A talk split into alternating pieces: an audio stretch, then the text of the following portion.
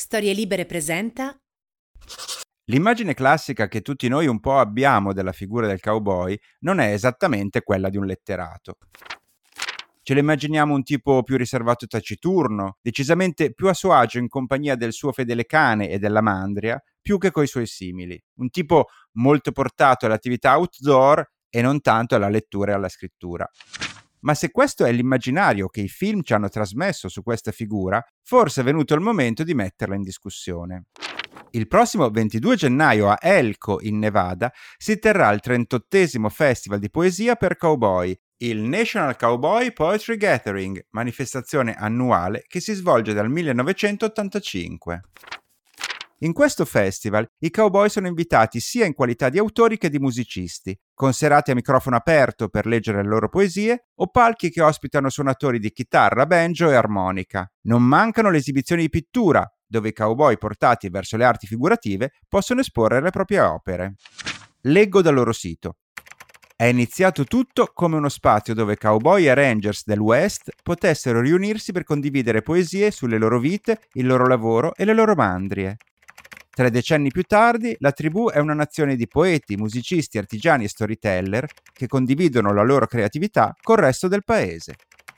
Dunque, se avete voglia di assistere a queste dimostrazioni artistiche da parte di Rudy Vaccari, sappiate che i biglietti andranno in vendita online un mese prima dell'evento, quindi avete tutto il tempo per prenotare e organizzarvi il viaggio. Intanto, per ingannare l'attesa, partiamo con questa nuova puntata. Sono lo scrittore Matteo Bibianchi e questo è Copertina, un podcast dove si spacciano consigli di lettura.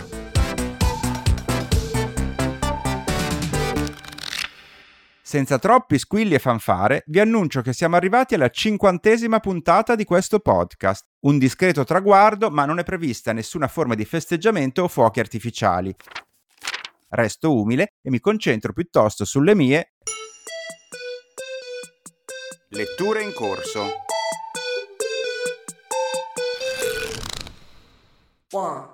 Attendo ogni volta con trepidazione l'uscita dei nuovi libri di Amy Bender, perché è una delle autrici più sorprendenti che capiti di leggere.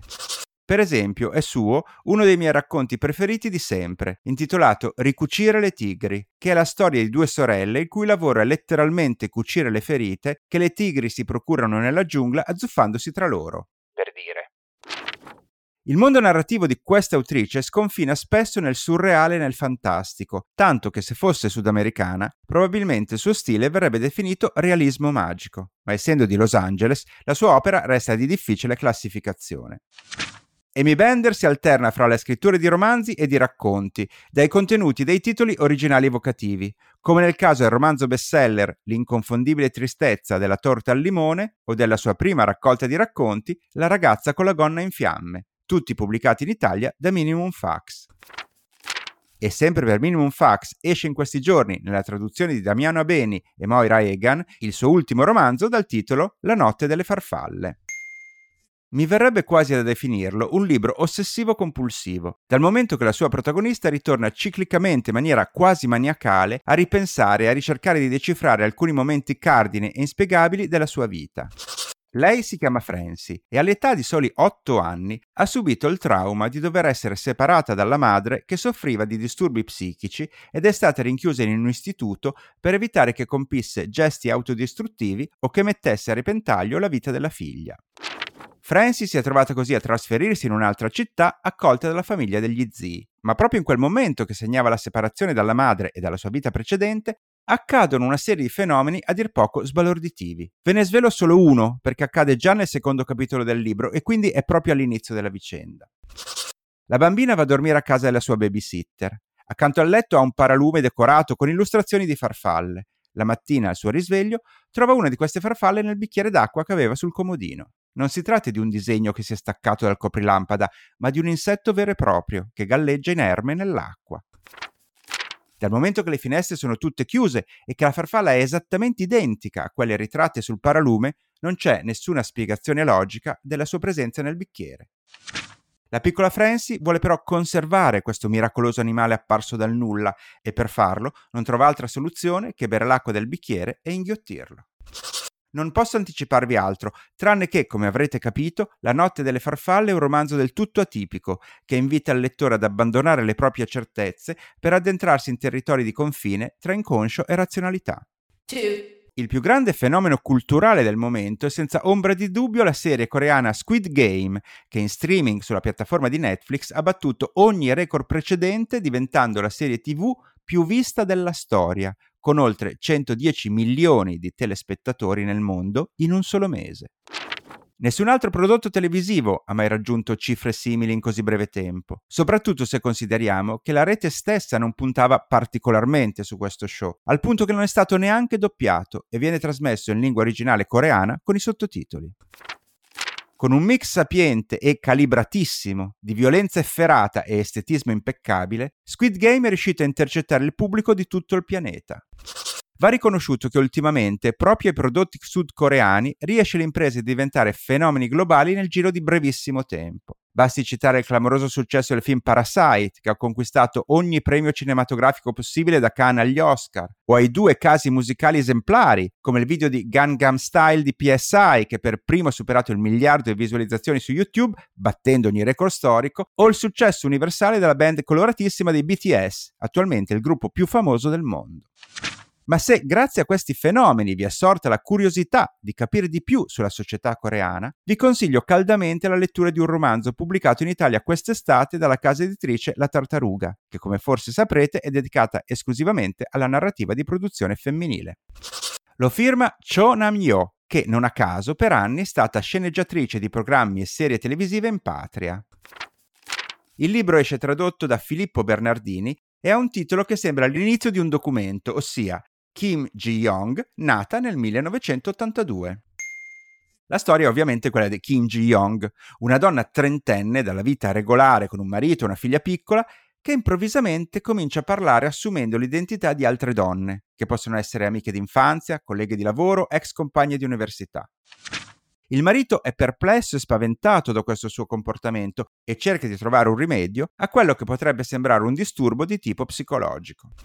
L'autrice, ripercorrendo la vita della protagonista dall'infanzia all'età adulta, ci racconta però qual è la condizione delle donne nel sud della Corea di oggi. In una società nella quale è normale educare i bambini a essere serviti e riveriti in casa, mentre alle bambine si insegna da subito a sbrigare le faccende domestiche, cercando anche di orientare le loro aspirazioni di carriera verso attività ritenute più consone e femminili. E per rendere ancora più circostanziata e credibile questa vicenda individuale, che è lo specchio di tante altre vicende simili, la scrittrice inserisce numerosi riferimenti a ricerche di tipo statistico e sociale. Il romanzo è stato un bestseller clamoroso nel paese d'origine, vendendo oltre un milione di copie e diventando una sorta di manifesto nel quale migliaia di donne si sono riconosciute. E per il lettore occidentale rappresenta un modo interessante per conoscere una realtà apparentemente lontana dalla nostra, ma che sempre più entra a far parte del nostro panorama culturale. 3. Dopo svariati libri pubblicati per Adelphi, lo scrittore napoletano Andrei Longo approda nel catalogo Sellerio con l'uscita del suo nuovo libro intitolato Solo la pioggia. Da sempre ritengo che Longo sia uno di quegli autori che potrebbe fare il botto, diventare un vero nome da bestseller, e chissà che il cambio di casa editrice non possa favorire questo processo. Per chi ancora non lo conoscesse, quest'ultimo romanzo può rappresentare un ottimo approccio. È la storia di tre fratelli che si riuniscono ogni anno in occasione dell'anniversario della morte del padre. Per tradizione vanno a visitare la tomba del genitore e poi si ritrovano a cena a casa di loro per una serata a base di cibo, bevute e chiacchiere, in totale intimità, senza la presenza di mogli, di figli e parenti vari. Ma quello che all'inizio pare nient'altro che un'affettuosa riunione di famiglia, a poco a poco svela aspetti sempre più inquietanti sulle attività e sulle personalità dei fratelli, fino all'arrivo di una rivelazione destinata a cambiare per sempre il corso della loro vita. La scrittura di Andrei Longo è molto scorrevole e l'inizio della vicenda appare quasi da commedia napoletana con battute e frecciatine, ma l'abilità dell'autore è quella di cambiare lentamente le carte in tavola fino a svelare una situazione completamente differente da ciò che appariva. E se la lettura di questo romanzo dovesse conquistarvi, sappiate che sempre Sellerio ha mandato in libreria la ristampa di un libro precedente di Andrei Longo, l'ottimo giallo intitolato Chi ha ucciso Sara? Un'indagine poliziesca ambientata a Posillipo con un finale assolutamente a sorpresa. Ma andiamo a sentire chi sono gli ospiti di oggi, partendo dalla rubrica Culture Club. Come avevamo annunciato, la nuova rubrica Culture Club è dedicata a coloro che fanno cultura in Italia e sono molto contento di avere oggi come ospite Antonella Cilento. Benvenuta Antonella. Grazie, bentrovati. Antonella è una scrittrice con diversi libri in attivo, ha pubblicato per Guanda, per Mondadori, per La Terza, è stata finalista al, allo Strega, ma Antonella è stata una delle prime fondatrici di una scuola di scrittura in Italia che si chiama La Linea Scritta e da oltre 30 anni insegna scrittura. Ed è il motivo per cui appunto ho voluto averla ospite oggi perché vorrei che ci raccontasse che cosa significa insegnare o aiutare la gente a scrivere. Per cominciare, tu come hai avuto l'idea di fondare questa scuola? Beh, nel 1993 quando ho cominciato c'erano poche scuole di scrittura in Italia, c'era Giuseppe Pontigia, c'era Omero a Roma e soprattutto Napoli era una città dove non si sapeva più dove fossero gli scrittori. Diverse generazioni di scrittori erano andati via, diciamo la generazione di Antonio Franchini, Bruno Arpaia e De Luca avevano lasciato la città per lavorare altrove e le persone che scrivevano e che leggevano sembravano disperse. Eh, per qualche giorno, molto rapidamente, un grande grande scrittore che stava per scomparire, sarebbe morto di lì a poco, Domenico Rea, tenne 4-5 lezioni e io a mia volta seguii un brevissimo corso con una signora che aveva studiato scrittura creativa in Francia presso gli atelier che invece lì esistevano già da molto tempo. Per cui mi dissi mettiamo insieme un po' di cose.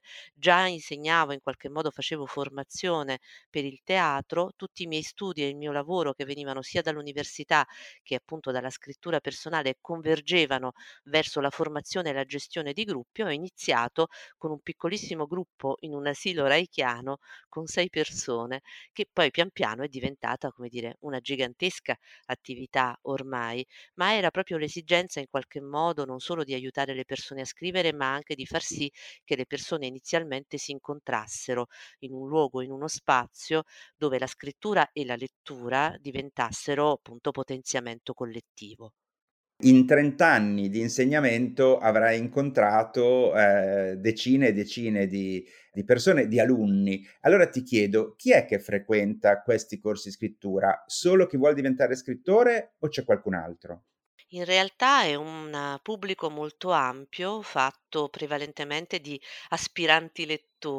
Ehm, dunque ci sono persone di tutte le età, ehm, dai 13 anni fino ai 100, ci sono persone che appunto hanno desiderio in qualche modo di recuperare il proprio rapporto sommerso con la scrittura, ci sono persone che hanno bisogno di incontrare altri lettori perché si sentono in qualche modo un po' isolati, un po' abbandonati. Dunque vengono nei laboratori persone che vogliono per esempio imparare gli strumenti per riproporli a scuola, quindi insegnanti di ogni ordine e grado. Ci sono persone che invece desiderano utilizzare la scrittura come esplorazione personale e da qui eh, partono appunto per eh, ripartire, insomma riorganizzare il proprio rapporto con la parola scritta e con le letture fatte e ci sono invece persone che desiderano effettivamente semplicemente provare, vedere che cosa succede con la propria scrittura entrando nel mercato, entrando nel mondo dell'editoria.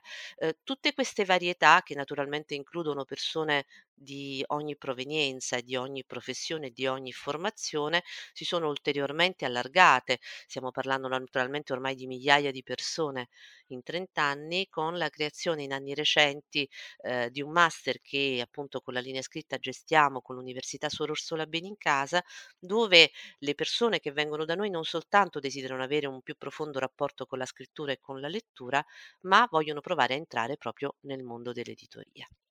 L'occasione per questa intervista me la fornisce il fatto che in questi giorni hai pubblicato un poderoso volume di 700 pagine per Bonpiani intitolato La caffettiera di carta, che è, è un libro nel quale tu hai proprio condensato tutti questi anni di esperienza sul campo nell'insegnamento della scrittura e l'hai trasformato in un libro che è a metà strada tra il manuale, il saggio autobiografico, un compendio di letture, c'è veramente di tutto in questo libro. E anche chi non ha mai potuto assistere a una delle tue lezioni, leggendo questo libro potrebbe avere un'idea piuttosto precisa di cosa siano. È così? Beh, così in effetti questo libro è nato proprio perché la maggior parte dei miei studenti cominciava a chiedermi alla fine di ogni lezione un résumé, un riassunto di quello che avevamo detto, talvolta perché l'argomento chiedeva di essere rispiegato, di essere in qualche modo percepito meglio, a volte perché volevano rientrare nelle bibliografie, negli esempi, nei testi. Eh, era come dire una specie di, di guida e poiché in 30 anni io non avevo mai scritto in realtà un vero e proprio manuale o comunque, come dire, un portolano, una guida al laboratorio, ho cominciato ad accumulare tutti questi résumé che appunto rispondono di migliaia di ore di lezione e a un certo punto mi son detta: "Beh, forse bisogna proprio scrivere tutte queste lezioni", soprattutto perché sì, la caffettiera di carta è anche il racconto di un metodo, diciamo, di un'assunzione di principio, di una possibilità ehm, di insegnamento più ampio e diverso della scrittura e della lettura. Per cui sì, chi legge la caffettiera di carta trova di fatto, uhm, come dire, la il il racconto di numerosissime lezioni che si tengono in vari livelli di complessità del laboratorio e contemporaneamente trova appunto una guida a al superamento del blocco, all'incontro delle paure che hanno a che fare con la scrittura, in qualche modo strumenti, trucchi ma anche e soprattutto, diciamo, una via verso la propria scrittura che è riassunta all'interno appunto di un libro inevitabilmente grande e lungo, dovendo in qualche modo condensare, ecco, questo lungo, lunghissimo percorso. La caffettiera era sì, forse il libro della vita, era forse anche il libro necessario da fare, appunto, uhm, proprio per riassumere un lavoro che è durato così tanto tempo e che durerà ancora. Poteva essere un libro infinito di lezioni, racconti, discorsi, di tutte quante le letture che attraversano il laboratorio. Ogni persona che viene in laboratorio se ne va alla fine della lezione con 10, 15 letture da fare per ogni incontro e quindi passano talvolta l'estate a leggere tutto quello che è stato detto durante le lezioni dell'anno. Dunque sì, la caffettiera di carta è, come dire, un luogo più ancora che un libro dove si sono condensati questi quasi 30 anni di lavoro. Come dici tu stessa, è anche un elenco, diciamo, sterminato di letture interessanti per, appunto, il modello che possono offrire, ma anche un elenco proprio di di buone, anzi ottime letture, accompagnate anche da un sacco di considerazioni personali, di esperienze che tu hai vissuto. Quindi è non è il classico manuale, diciamo, è proprio un libro anche affascinante da leggere in sé. Concludo con u un'ultima domanda che riguarda proprio specificamente il tuo metodo di insegnamento e, ehm, che è anche appunto raccontato in eh, questo volume. Tu insisti molto su un aspetto che io definirei quasi inconscio, no, sul fatto di scrivere liberamente, come liberare insomma la la creatività senza preoccuparsi di quello che effettivamente si sta scrivendo, cioè di sciogliere quelle che sono le regole che ci hanno sempre insegnato sulla buona scrittura, su, su scrivere in maniera corretta, eccetera, eccetera, ma tu vai veramente quasi nella direzione opposta. Come mai? Questa è una necessità di fondo del laboratorio ed è una necessità che io ho scoperto risolvere molti problemi nella scrittura, non soltanto per me, ma appunto per le persone. È indispensabile che ci sia uno spazio dove noi davvero esploriamo e ci lasciamo andare e poi invece un altro spazio in cui facciamo costruzione, organizzazione, ragionamento. C'è dietro questo naturalmente un libro che è alla base, all'origine del laboratorio, un bellissimo non manuale di Natalie Goldberg, uscito ormai diversi decenni fa, che in italiano porta il titolo Scrivere Zen, dove in qualche modo si fa un parallelo diretto e concreto fra scrittura e meditazione. In realtà quando noi scriviamo apriamo un canale, un canale che l'attività razionale tende a chiudere o a ridurre. Per me è molto importante che le persone in laboratorio trovino invece uno spazio dove questo canale si allarga. Dopo, in un secondo momento, da questo canale a volte vengono idee, immagini e poi anche strutture che è possibile lavorare con determinazione, con coerenza, con costruzione, eh, quando appunto si lavora al racconto, al romanzo. Ma se non si tiene aperto questo spazio di allenamento quotidiano alla scrittura, uno spazio dove non c'è performance, non bisogna essere bravi, non c'è bisogno di essere, come dire, perfetti, ma si può sbagliare, si può esplorare, si può finalmente, diciamo, impazzire non c'è poi uno spazio in cui dopo costruiamo qualcosa di interessante e di nuovo. La scrittura è un'attività estrema, rischiosa. Se non si prendiamo qualche rischio, chiaramente non ci sarà nulla di nuovo, ci saranno dei compitini e i compitini, come dire, affliggono le nostre patrie lettere da un po' di tempo. Invece abbiamo bisogno che ognuno scopra anche lo spazio di pericolo personale in cui si lascia veramente andare e da lì poi trova la voce per qualunque cosa voglia raccontare in poesia, in narrazione, in sceneggiatura o magari anche in drammaturgia teatrale. Quindi è una forma di allenamento costante che nel nostro laboratorio si fa sempre, viene sempre incoraggiata. Pagine dove ci lasciamo andare veramente senza costrutto, volontariamente senza costrutto, in respirazione libera e altre invece dove si deve costruire, si deve lavorare, si deve organizzare con molta precisione, come un orologio, la nostra storia. Perfetto, l'hai spiegato in maniera egregia e questa è già un'indicazione delle tue abilità. Come sempre noi concludiamo le nostre interviste chiedendo ai nostri ospiti dei suggerimenti lettura. Ti volevo chiedere se hai da suggerirci o indicarci libri proprio prodotti da alcuni dei tuoi alunni. Beh, sicuramente, mhmm, tanti hanno esordito con come dire, dopo dopo i nostri laboratori, sono stati anche accompagnati da agenti, da editori e quindi insomma, non so, nomi anche, ehm, ormai autonomi e noti della nostra letteratura. In quest'ultimo anno sono venuti fuori 2 nuovi autori e una è Mara Fortuna, che ha pubblicato Le magnifiche invenzioni per giunti, che è un un romanzo storico ambientata nella Napoli della fine dell'Ottocento Novecento in pieno colera, l'avventura di 2 fratelli che scoprono qual è il loro vero destino. Uno è inventore, l'altro è un ballerino e devono confrontarsi con la complessità e con le difficoltà di essere veramente chi si vuol diventare. E l'altro è Il primo che passa, che è uscito da Mondadori, l'autore è Gianluca Nativo ed è invece un'educazione sentimentale molto speciale in un quartiere che di solito è oggetto di troppa attenzione a Napoli, Scampia, Secondigliano, da cui invece parte un'avventura provinciale, casalinga, borghese dove, come dire, il coming out diventa una cosa molto più sofisticata, molto più complessa, che parla delle difficoltà di entrare nel proprio corpo e di essere in relazione con gli altri in un tempo di assenza di relazione con il corpo, con l'avventura, con l'eros e con gli altri. Questi sono due dei nostri ex allievi che quest'anno hanno esordito con brillantezza, quindi Mara Fortuna e Gianluca Nativo. Bene, io ti ringrazio, ti faccio un in bocca al lupo per tutto e un abbraccio, a presto. Grazie, un abbraccio a te. Altre voci, altre stanze.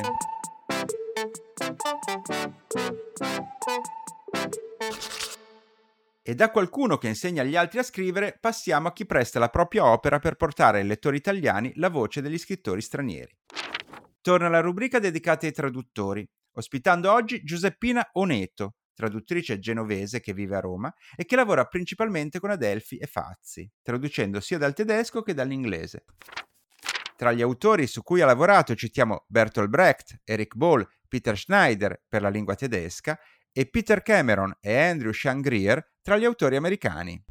Ascoltiamo insieme come ha cominciato questa professione.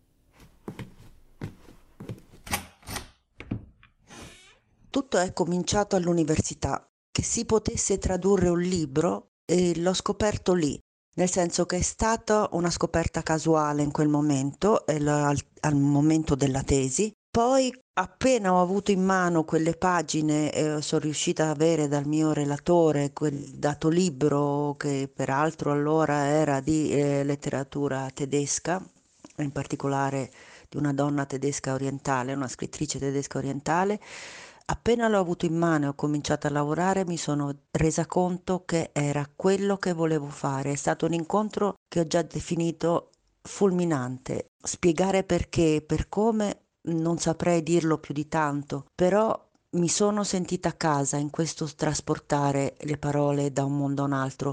Da lì ho perseguito con tenacia quindi la carriera di traduttrice, se così si può dire. Eh, sono stata fortunata quando il testo era pronto, pronto per la tesi e quindi con la sua introduzione, i diritti del, test, del libro erano già stati comprati da una casa editrice romana che era l'edizione EO e il mio relatore di allora, Mauro Ponzi, fu così bravo da mettermi in contatto con la casa editrice.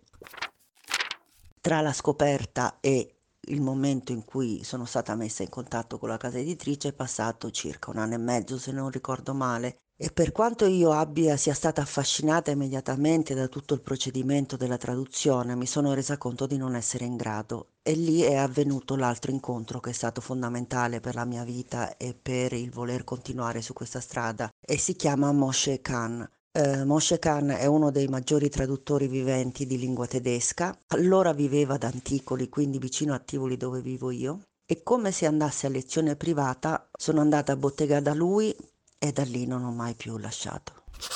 E ora sentiamo quale libro Giuseppino Neto ci raccomanda di leggere, anzi di andare a recuperare.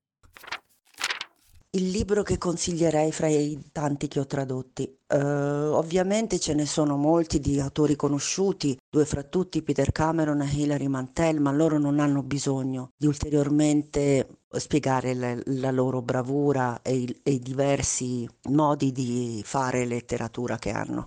Mi voglio ricordare invece con grande piacere, mi ricordo con grande piacere di un testo che tradussi diversi anni fa, non tantissimi, è del 2010, tant'è vero che vedo che è ancora circolante. E si tratta di un libro di Sonia Hartnett, un'autrice australiana più nota in Italia anche ultimamente per i suoi libri per bambini. In quel caso il libro Aria mi ha lasciato dentro una lunga scia di emozioni e tuttora ricordo la, la giovane protagonista Plum, che è una ragazzina, e l'incontro con la sua vicina, una bella donna già grande, e il modo in cui questa ragazzina, che era goffa e grassottella probabilmente anche se non ricordo male, ma comunque aveva tanti problemi con le compagne di scuola, aveva tanti problemi a trovare delle amicizie, viene piano piano quasi sedotta da questa donna grande ed è proprio col comportamento della donna grande che a me è rimasto molto impresso e che ho trovato particolarmente non solo ben descritto, ma che coglieva un lato dell'animo femminile che può essere a volte destabilizzante, non dico di più, perché questo è un libro che andrebbe letto fino all'ultima pagina, anzi chi mai volesse accostarsi e non lo leggesse fino all'ultima pagina non capirebbe davvero fino in fondo il senso di quanto accade. Quindi lo ritirerei fuori molto volentieri, lo rileggerei molto volentieri e lo consiglio anche a chi non ha avuto l'occasione di eh, incontrare questa autrice o di incontrarla solo per eh, i libri per bambini. Sgoccioli!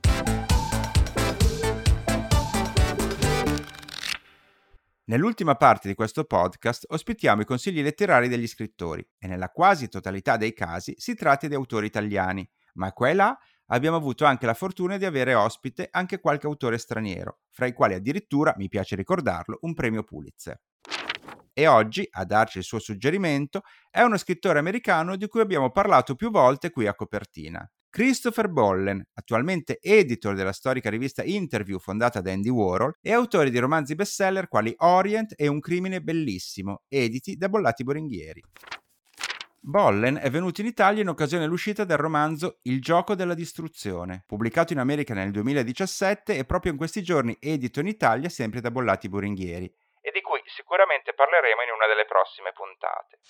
Poco prima della sua presentazione in una libreria di Milano, ho incontrato Christopher in un bar e ho registrato questo contributo. Quindi, se sentite un po' di rumore in sottofondo, è perché questa registrazione è un po' pirata e avvenuta all'aperto. Sentiamo insieme qual è il suo consiglio di lettura.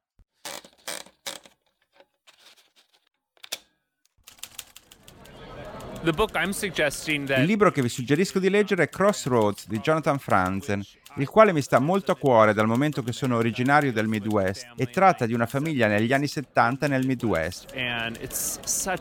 È un bellissimo ritratto di una famiglia che va a pezzi mentre insegue il sogno americano. Sono sempre stato un grande fan dei romanzi di Franzen, Le correzioni e i successivi Libertà e Purity. Ma sento che con questo libro la sua voce è diversa, forse un po' più matura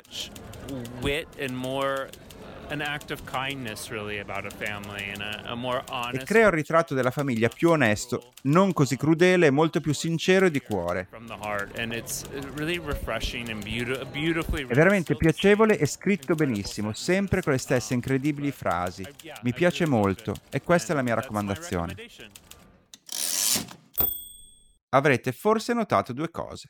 La prima è che per la prima volta è assente l'intervista a un libraio, ma state tranquilli, non sono scomparse queste interviste, semplicemente, come avevo preannunciato, in questa stagione voglio mischiare un po' le carte e le rubriche si alterneranno senza uno schema fisso. La seconda è che sono un cialtrone, avendo annunciato che una delle mie intenzioni era quella di limitare il numero dei suggerimenti letterari per puntata e già al secondo episodio fallisco miseramente producendo un elenco molto nutrito di titoli. Vergognandomi di me stesso, li vado comunque a elencare. Io vi ho consigliato La notte delle farfalle di Amy Bender, Minimum Fax. Kim Ji-young, nata nel 1982, di Cho Nam-yo, La tartaruga. Solo la pioggia di Andrei Longo, Sellerio. Antonella Cilento, fondatrice della scuola di scrittura La linea scritta e autrice del manuale La caffettiera di carta edito da Bompiani, ci ha suggerito la lettura di Le magnifiche invenzioni di Mara Fortuna, Giunti e Il primo che passa di Gianluca Nativo, Mondadori. La traduttrice Giuseppina Oneto, fra tutti i libri che ha tradotto, ha scelto di invitarci a recuperare Aria di Sonia Arnett, Fazzi. Infine, l'autore di bestseller americano Christopher Bollen ci ha caldamente consigliato la lettura di Crossroads di Jonathan Franzen e Inaudi. Buone letture a tutti, noi ci risentiamo tra un paio di settimane. Ciao. Ciao.